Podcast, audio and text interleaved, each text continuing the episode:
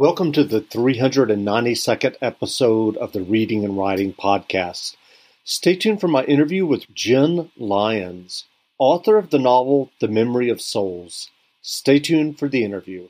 And just a quick programming note, this episode and all the episodes of the Reading and Writing Podcast are dedicated to the memory of Charles Terry Rutherford, my father, who passed away on April eleventh. twenty twenty-one.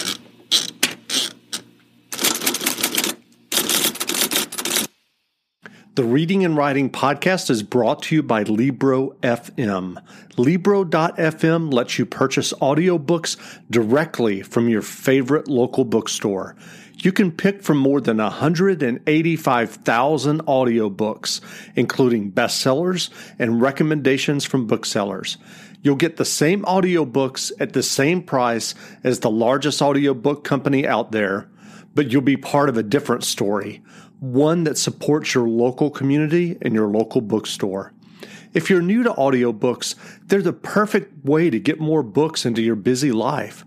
You can listen during your commute, while doing chores, walking the dog, or just relaxing at home. All you need is a smartphone and the free Libro dot f m app.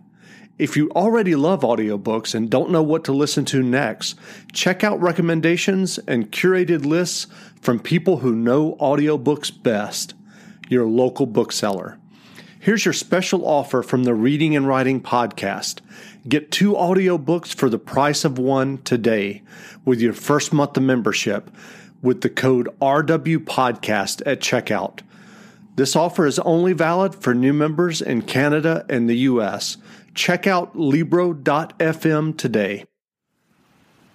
Welcome back to the Reading and Writing Podcast. My guest today is Jen Lyons, author of the new novel, The Memory of Souls, A Chorus of Dragons, Book three. Jen, welcome to the podcast. Thank you for having me here. Well, if someone listening hasn't heard about your novel, A Memory of Souls, Book three, and A Chorus of Dragons, how would you describe the novel? It's it's very much the My Empire Strikes Back. But in terms of, of what the overall series is about, it's about the Chosen One. It's a fantasy, epic fantasy story about the Chosen One who is prophesized to come and see, maybe not save everybody. In point of fact, the prophecies say the opposite, that somebody, the Chosen One's going to show up and, and destroy the world. And what happens if you're the Chosen One and don't actually want to do that? That's where you keep your stuff. Book three, which is the mid-book in the series, it's a five-book uh, series, Is, is when everything is really starting to get terrible, which is a lot of fun. Do you remember the original idea or impetus that led you to write your series, A Chorus of Dragons? I get asked that a lot. And of course, the problem is that when you have a book series that you've been working on as long as I've been working on this one, it is, it's a little bit difficult to point to one single pebble that started the avalanche. But in this particular case, before it was a novel, I will freely admit it was a D and D campaign. And so were you, I assume that's the case that you were the dungeon master? I was one of, yeah. Ah, well, I know that authors don't always have a ton of input in their, into their book covers, but A Memory of Souls has to be one of the best covers of the year, in my opinion, thus far.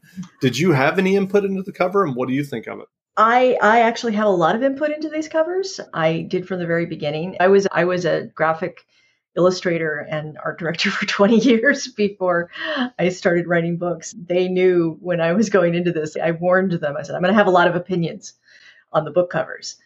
And they said, oh, that's fine. And I've had a lot of opinions on the book covers. But uh, Lars Grant West, who has done all the covers, is amazing. And I have honestly had very little to complain about with the work that he has done. Great. Well, can you talk a little bit about your dragons in your series? Because in modern fantasy, dragons span the gamut. And, and where, how would you describe your dragons and how they're unique or different? Well, so I have always been um, a huge fan of the idea that dragons are a little bit like, I guess the, the best analogy I can come up with is a little bit like kaiju. That a good dragon should be monstrous and dangerous and nothing that you want to casually go up against. So when I sat down to create the dragons for this series, I decided that there was going to be a limited number of them. They were all going to be unique. No two dragons were going to be alike. And they were all going to be catastrophic events in of themselves. So when I created them, I literally made them catastrophic events. Shranakal, the old man who shows up in the first book, is, is in the embodiment of a volcano. A very crazy volcano. Ionaric is is blizzards. So each of them is is very much tied to a very destructive force of nature. And that was, once you make that decision, the rest of the dragon kind of creates itself. So what are your earliest memories of reading science fiction and fantasy? Ah, okay. My earliest memory of reading science fiction and fantasy was when I was four years old. I remember, uh, I have to apologize, I remember accidentally stealing a book from a, a public library. Yeah, I was four. I didn't realize I was supposed to give it back before we moved. But it was it was Snow White. It was this beautifully illustrated version of Snow White, uh, but it was definitely a version of Snow White where the where the queen gets put into the red hot iron shoes at the end. that that had an effect on me. It definitely had an effect on me. And then after that, it was pretty much anything and everything I could get my hands on from a reasonably early age. But that was my that was my first memory. And my first book memory, my first non-book memory was Sleeping Beauty and being very upset about Maleficent dying. So what was your path to writing beyond reading those early books? Was it always there? No, it was not always there. I, as I mentioned, I'm an artist, and my early career path was very much, you're going to be an artist. That was that was what I was told from a very early age. This is your destiny. This is what you have to do. And I followed that for, you know, most of my life. And it didn't even occur to me that I was, during that whole time, I was always writing. I was writing stories to go with my drawings. I was writing backgrounds for characters I was creating for tabletop role-playing games. I was always writing masses of text to go with things. I actually, my first book, I don't even know how good it was. It, it was a long time ago. I, I think I was twelve. But it didn't even occur to me that I should try to become a writer. That was that wasn't until much later when my my ex-husband dared me to write a book. And I did. And it was pretty, I think, standard stuff for a first book, meaning it was terrible. But I I found I really enjoyed it. I enjoyed the process of writing, so I kept doing it. So if you think about that now, what was terrible about it? And what did you have to learn about writing before getting your first novel, The Ruin of Kings, published? Yeah, God, I, I think I, I did all of the classic don't do this stuff. I first of all, I over-researched. It wasn't a fantasy novel. It was a science fiction novel. And I probably spent two years reading everything I could get my hands on about hyperspace theory, advanced astronomy, epidemiology, just neurology, just completely over-researched it. And then when I actually wrote it, I I think there was like a twenty-something page prologue that was just world history. Just the driest world history you can imagine. Yeah, don't do that. twenty-page info dump. Yeah, yeah, twenty, twenty-something page info dump, and it was it was a lot of the classic, a lot of the classic mistakes. I think I even had chapter one, the main character waking up as the first thing that happens in in chapter one. It was just rife with the the newbie cliches of. So what then led you to writing Ruin of Kings? So Ruin of Kings was actually, so I, the second book I wrote was what eventually became The Ruin of Kings. And it was, it was still bad, but it was a little bit better. And like I said, some of the inspiration for that was, was Dungeons and Dragons. Although even then I knew that I was going to have to file the serial numbers off of that and turn it into something that didn't so much look like Dungeons and Dragons. But, but basically at that point, once I made that decision, and this was a thing that I was doing all kinds of stuff with as a setting. I did, yes, I'm this level of geek. I ran LARPs, LARP games set in Core, set in the, the world that, that this is all based out of. I, I was doing a lot of this work on uh, a background, uh, on a setting. So why not set a book there? Do you remember the first time that you When you need mealtime inspiration, it's worth shopping Kroger, where you'll find over thirty thousand mouth-watering choices that excite your inner foodie. And no matter what tasty choice you make, you'll enjoy our everyday low prices, plus extra ways to save, like digital coupons worth over six hundred dollars each week. You can also save up to one dollar off per gallon at the pump with fuel points. More savings and more inspiring flavors make shopping Kroger worth it every time. Kroger, fresh for everyone. Fuel restrictions apply. Grand Canyon University makes earning your degree possible with over one hundred thirty academic programs for traditional campus students, with more than eighty bachelor's programs offered online. G C U provides you with the personal support you need, from complimentary unofficial transcript evaluations within twenty-four business hours to scholarships, academic support, and your G C U graduation team, led by your own university counselor. Find your purpose at G C U. Private, Christian, affordable. Visit G C U dot E D U. Saw The Ruin of Kings on a bookstore shelf. What did that feel like? Oh, goodness. It felt amazing. It it felt a little unreal. And I it still feels a little unreal every single time I go into a bookstore, and, and it's still there. There's a, even if you get a book published, it's not uncommon for it to be gone after a couple months. And the idea that I can still go into a bookstore and still find my book blows me away. I just, I haven't, still doesn't feel real. In addition to writing fantasy novels, you also worked in the video game industry. How did your work in video games impact your writing? Um, well, I think it gave me a real appreciation for the idea of set pieces. So in video games, You have you have missions, but you have these location set pieces that you use to, to create interesting experiences. And I think that idea of you you have your characters go through an environment, a setting that also has to be really interesting, very much sank in and, and left an impact. And of course, there's a bit in um, the first book in Ruin of Kings. It's just flat out video game. There's one of the one of the characters in there can create illusions, and he's having to train the main character, and he just video games it. It's, it's okay. We're going to run you through a scenario. Now we're going to restart it. Now we're going to oh, you died again. Okay, we're going to restart it. Because if you could create illusions, why wouldn't you train somebody that way? Exactly. So what has been your writing process for your A Chorus of Dragon novels?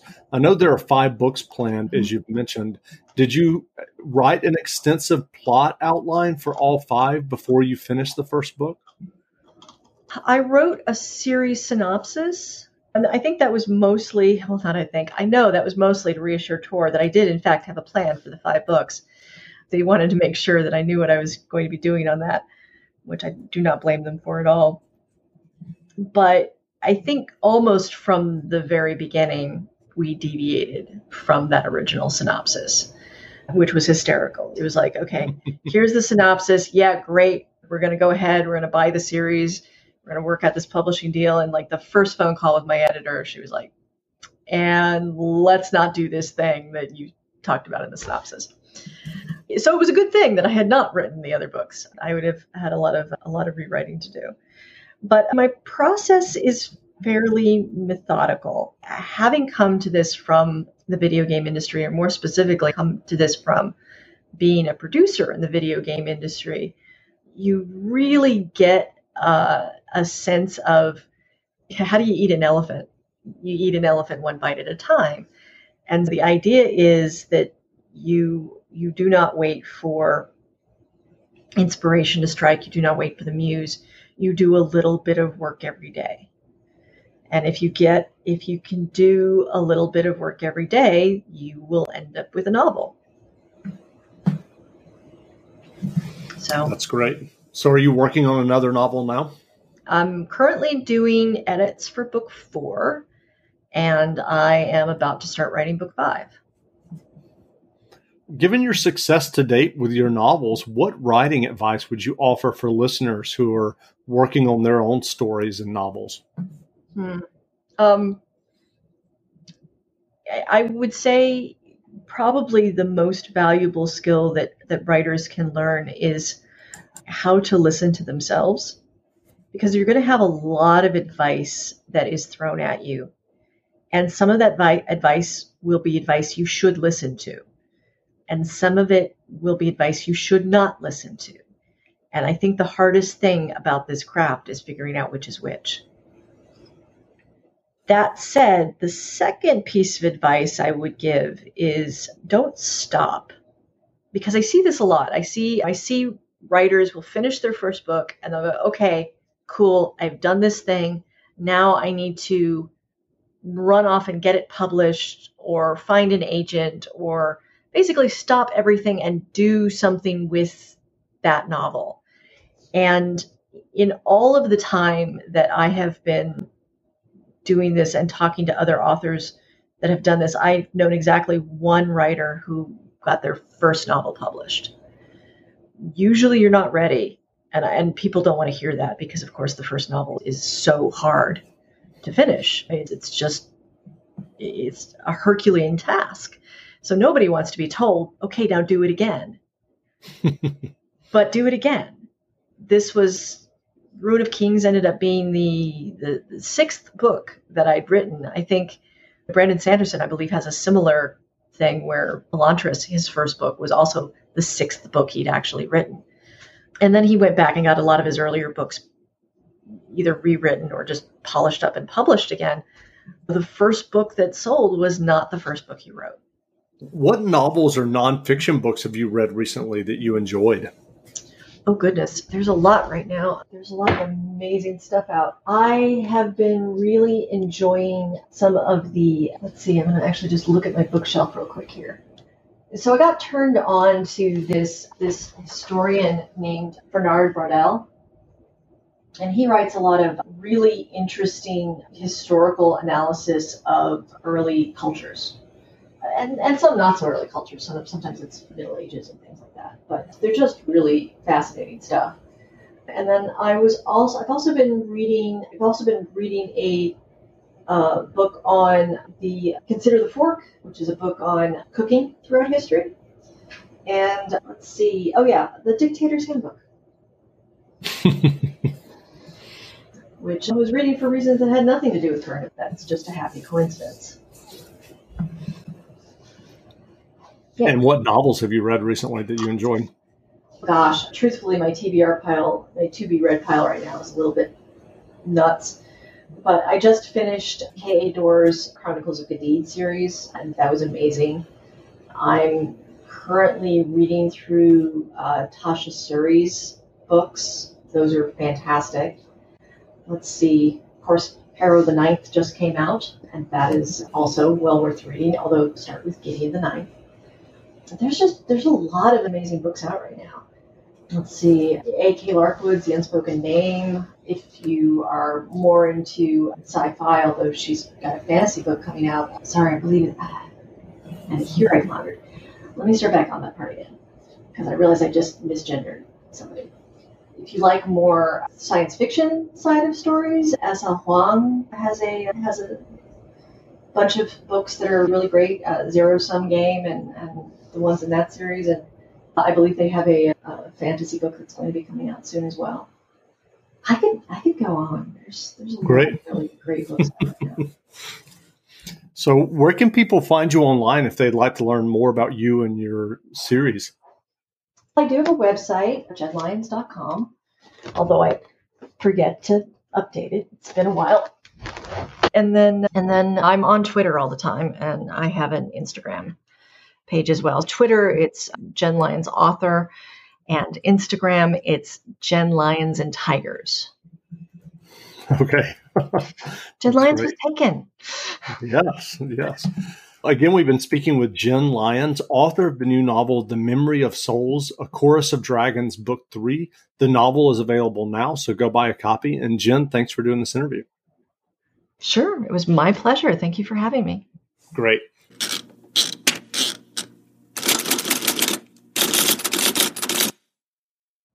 You know how to book flights and hotels. All you're missing is a tool to plan the travel experiences you'll have once you arrive. That's why you need Viator. Book guided tours, activities, excursions, and more in one place to make your trip truly unforgettable. Viator has over three hundred thousand travel experiences to choose from. Everything from simple tours to extreme adventures and all the niche, interesting stuff in between. So you can plan something that everyone you're traveling with will enjoy. Real traveler reviews give the inside scoop from people who've already been on the experiences you're considering, so you can plan with confidence. Free cancellation helps you plan for the unexpected, and twenty-four seven customer support means you can travel worry-free. Download the Viator app now and use code Viator ten for ten percent off your first booking in the app. Find travel experiences for you. Do more with Viator.